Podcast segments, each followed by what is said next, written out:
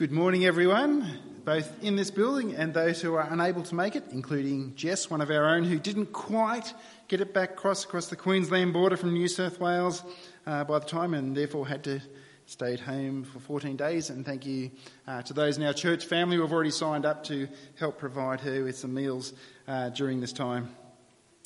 So, our theme for our Christmas series this year has been A Better Christmas why the real Christmas is so much better than what we see day to day as we walk around in this town.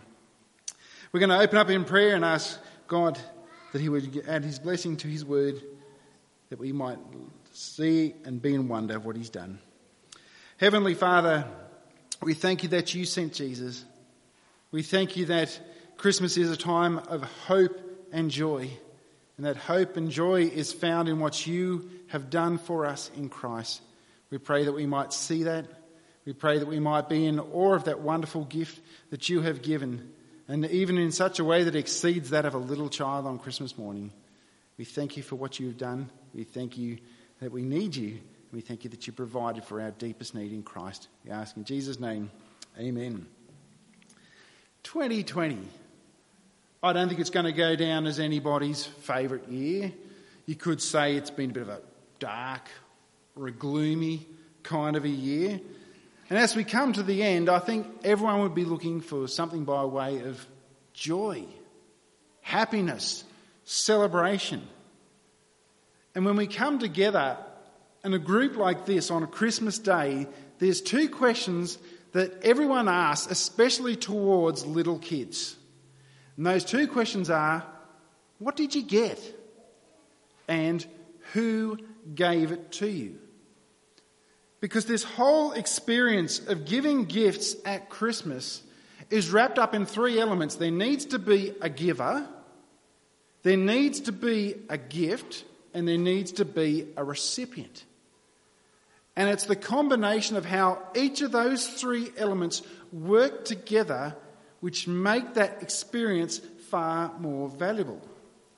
For example, when it comes to the giver, if it's someone who's close to you, someone who you love dearly, or someone who you esteem to be important, that adds significantly to the value of receiving a gift from that person.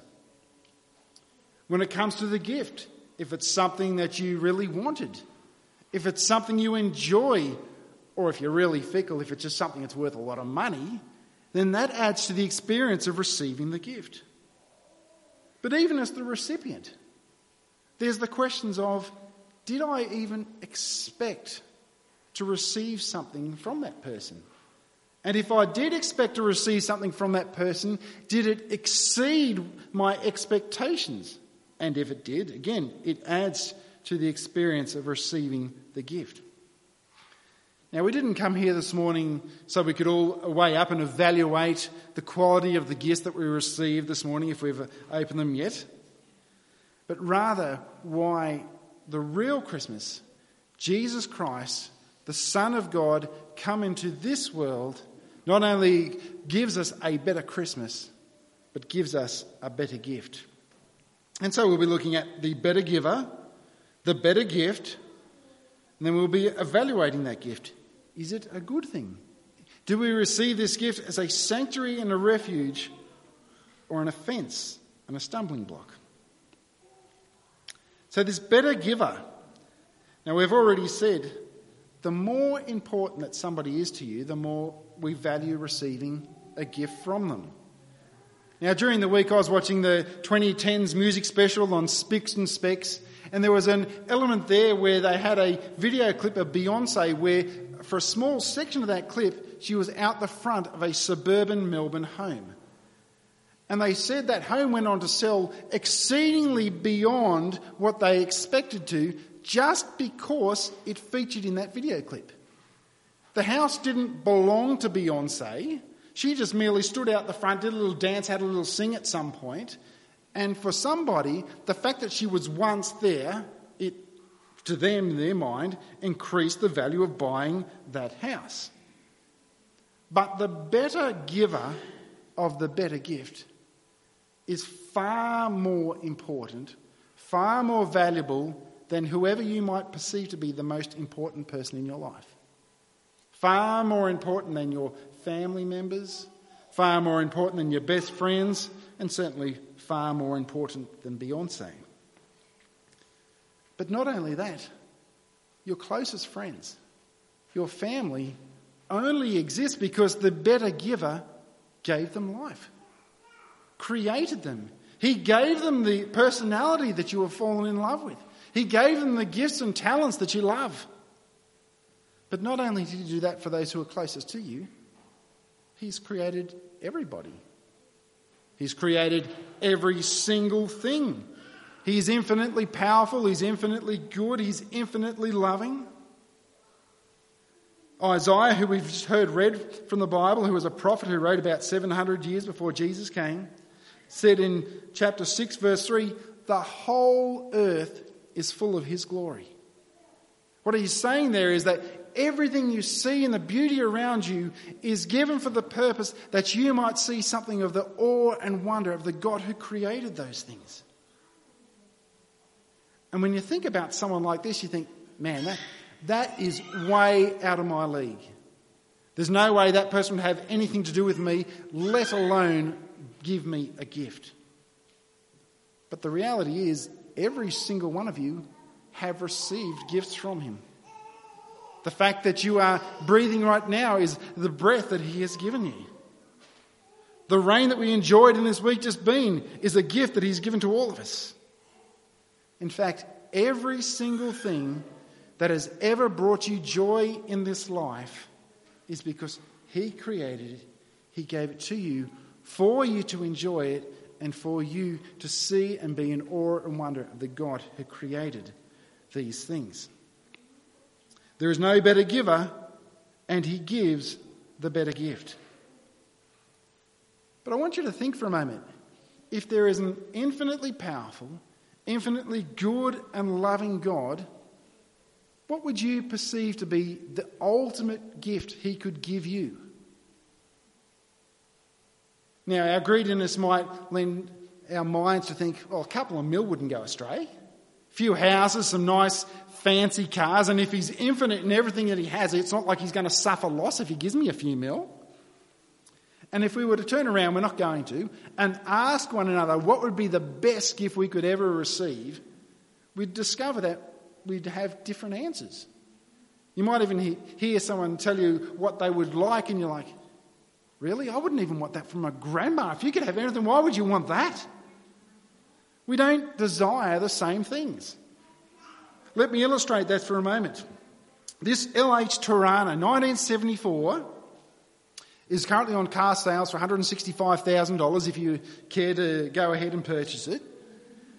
Now, if I was to wake up and I found that in my driveway as a Christmas present, I would think that was a wonderful present.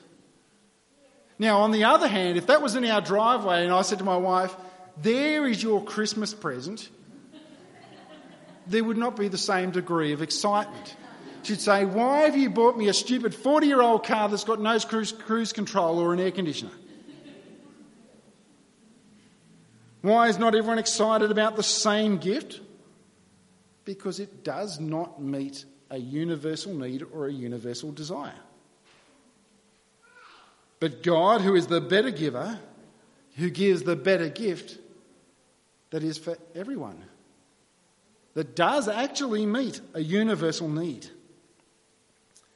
Now, Isaiah, who wrote these words that we read beforehand, writing some 700 years before Jesus was born, he describes the setting in chapter 8, verse 22, saying, They will look to the earth, but behold, distress and darkness the gloom of anguish, and they will be thrust into thick darkness. And now you think, wow, Steve, you're really bringing the Christmas joy here this morning. Look at that. Or on the other hand, you might think, man, that's a 2020 verse if ever I've heard it. Gloom, darkness, and anguish. And sometimes when people talk about 2020, they speak about it as though it's unusual or it's out of character. I mean, sure, it's true to say that we probably have had more negative things happen this year than most of the years around it. But if I was to be morbid, and I'm not going to do it, I could go through the last 20 years and every year and point out all the dark and desperate things that happened in those years. It's common to human experience that life has hardship, struggle, moments of darkness. It happens all the time. It is common. The reason that Isaiah gives for the context that he's just described in chapter 8, he says, because the people did not honour God, they did not honour his word. And it's nice to think, well, that's centuries ago, that's got nothing to do with me. But it's not an experience that is specific to a particular time and place. Paul, writing in the first century in the New Testament to a church in Rome, describes this as being characteristic of all mankind. He says, For although they knew God, now he's previously just said that everyone knows there is a God of infinite power because God has made it known to them. Although they knew God, they did not honour him as God or give thanks to him, but they became futile in their thinking and their foolish hearts were darkened. See, see the pathway there? It says, where God is ignored or where God is dishonoured, hearts will be darkened. When people have darkened hearts, their desires will be darkened and they will do dark things. Now, I'm going to surprise my mother in law right now, which I've now got her attention. I'm going to quote my mother in law in this sermon because she said something during this week which was very profound, that actually was the best summary I've heard in a while as to what's wrong with this world. She said, What's wrong with this world is everybody does what they want. Everyone says, Nobody tells me what to do. And that's a pretty good summary of what's wrong with this world. Everyone does whatever they want and says, No one tells me what to do. In other words, everyone lives like I am the king of the universe, which means we've got a world full of people doing whatever they want. If they're not honouring God, their hearts are darkened, and whatever they want will be dark things. You know, in workplaces, if there's no one in charge and everyone decides they're in charge, it's not ultimate freedom, it's, it's chaos. I often watch the news, and you guarantee you every time you watch the news, There'll be some horrific thing that somebody has done. And I ask the question, why? Why would a human being do that? And you know what? The answer is exactly the same every single time. Because they wanted to. Because it's what they desired to do. It's what they thought was a good idea. Even the most horrific things a people who would not honour God, whose hearts were darkened, will do dark things. We shouldn't be surprised. Now, you and I might not have done anything horrific that will make ourselves to the six o'clock news, but there are pretty clear indications that there's something wrong with our heart. Like if I was to give you a top 10 list of people who have sabotaged my happiness and my getting on in life, at the top of that list is me think, why? Like, if anyone's going to be a fan of me and do things for me, it should be me. I hurt people I love. I do things that actually stop me from getting ahead to do the things that I should be doing. We're broken. There's a darkness. And what's the solution to the darkness? Well, we discovered this during the week. I don't know about you guys, but we had a blackout with one of the storms. When you have a blackout at night, the first thing you instinctively do is to find a source of light. It's the first thing you do. You, like these days, you grab your phone and turn the light on that. And Isaiah, who's just described the darkness and gloom of the people, says in verse 2 of chapter 9 the people who walked in darkness have seen a great light. So, what is this better gift, this great light that frees us from darkness? He describes it in verse 6. For to us a child is born, to us a son is given, and the government shall be upon his shoulder, and his name shall be called Wonderful Counselor, Mighty God, Everlasting Father, Prince of Peace. What is this better gift that frees us from the darkness? A child? A child? It's the same child that is described a couple of chapters earlier when it said, Behold, the virgin will give birth to a son, and they shall call him Emmanuel, which means God with us.